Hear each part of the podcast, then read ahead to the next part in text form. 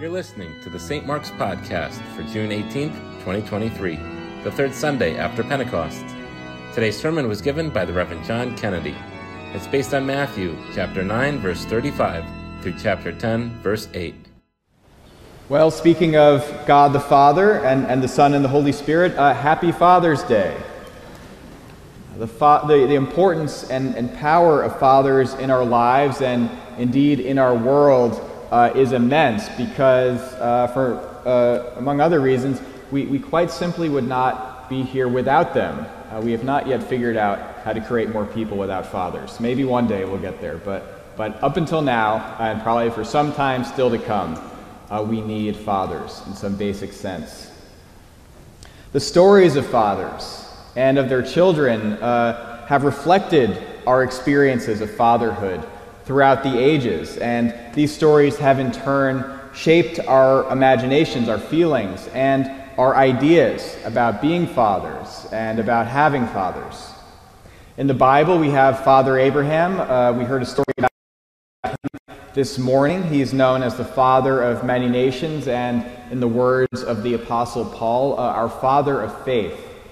Uh, and of course, name Abraham, who would go on to tie up his only son Isaac uh, and sacrifice him uh, until God said, uh, Don't do that.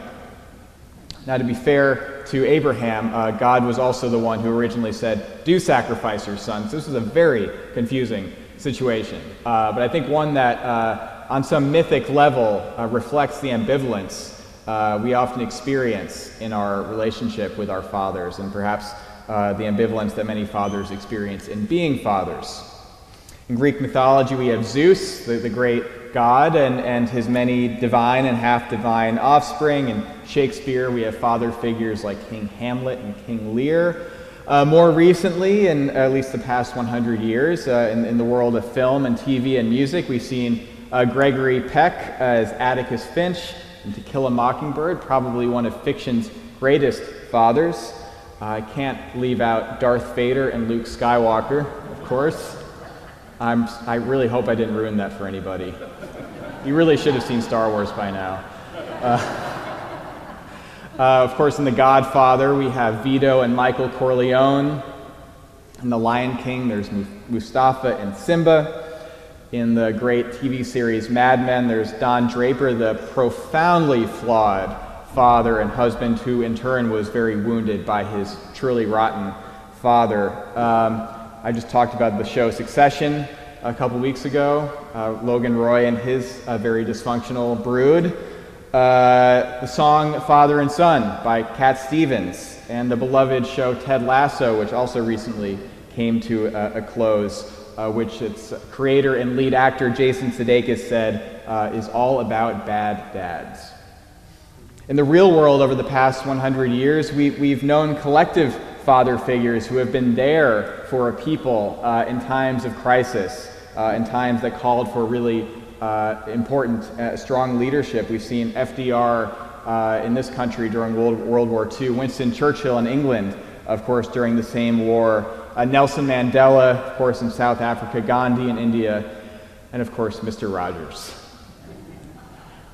good fathers and bad fathers, and everything in between. Fathers have the power to build us up, to encourage us, to guide us, to protect us, to, to show us the way.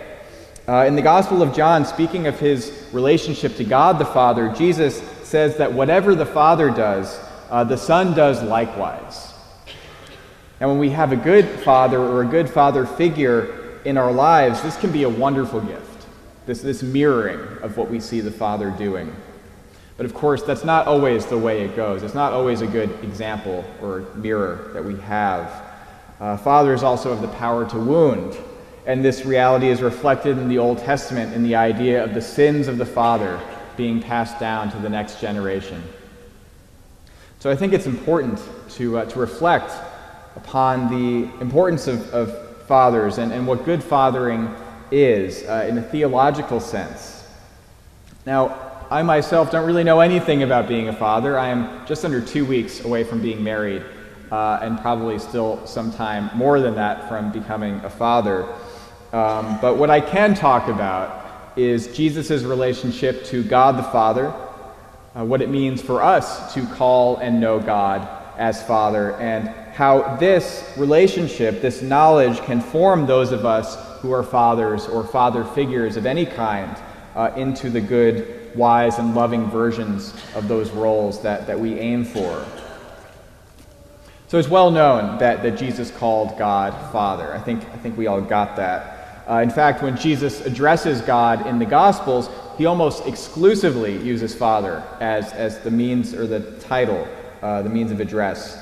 Uh, now, now, Father uh, has become such a ubiquitous and, and even taken for granted name for God that its significance may escape our notice. But, but Jesus' emphasis on God as Father actually seems to have been a new thing in the Judaism uh, of his day. Because uh, while paternal language did indeed precede Jesus, we see language for God both in per, uh, fatherly and motherly terms in the Old Testament.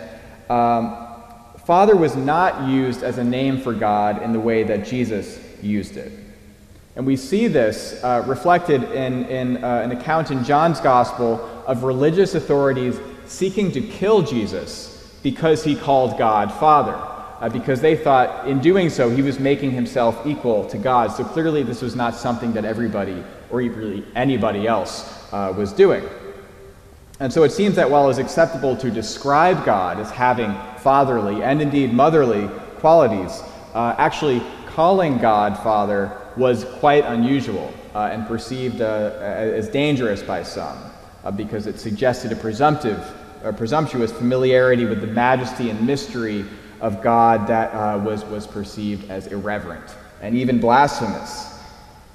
And yet, it is precisely this irreverent familiarity that was for Jesus a sense of profound strength and existential grounding.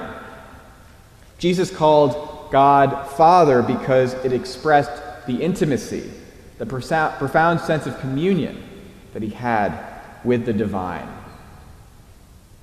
And from this identity, uh, or from this flowed Jesus' identity. It, uh, from it flowed his purpose, it, his character. In today's gospel passage from Matthew, Jesus looks upon the crowds, and we read that he has compassion for them.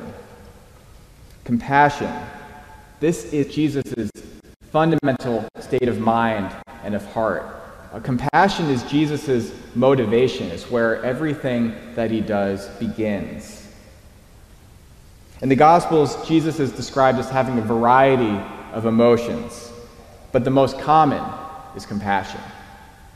The most typical statement of Jesus' emotional state is that he was filled with compassion or moved with compassion. And, and this is a translation of a Greek phrase that, that literally means he was moved from the depths of his being, actually his guts, his bowels. This is a very, very visceral uh, image. And indeed, uh, the Greek word that, uh, uh, or the Hebrew word that is translated compassion in the Old Testament also means womb, which I find absolutely fascinating. It comes from a very deep place, both in God and, and in Jesus.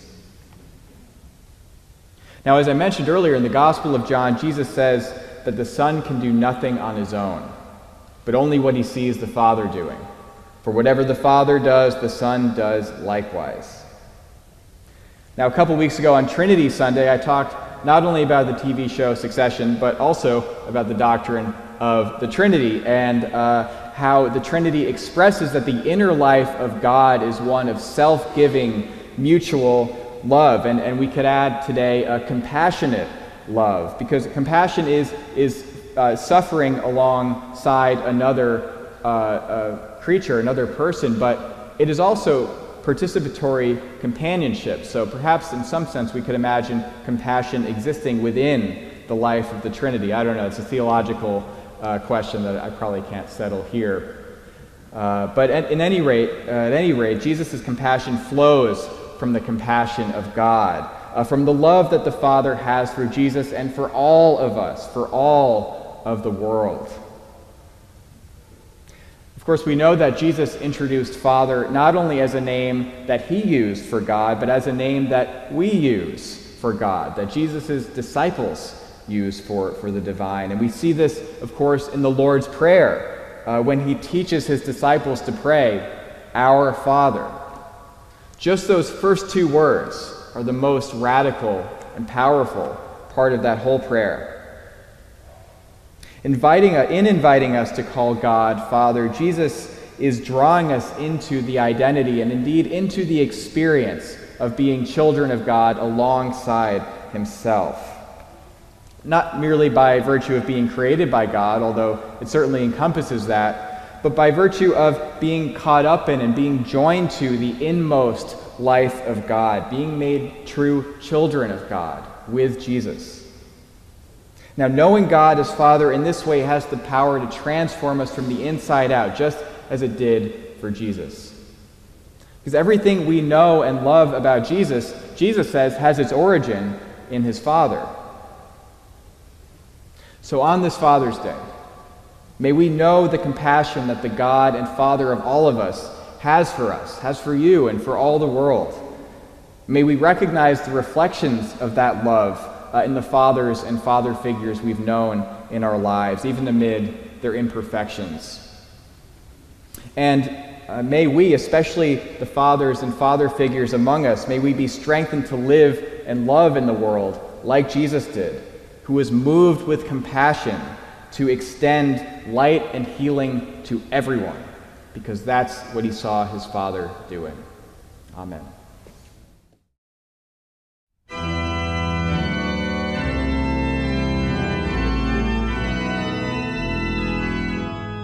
You can find more sermons on our website, www.stmarksnewcanaan.org.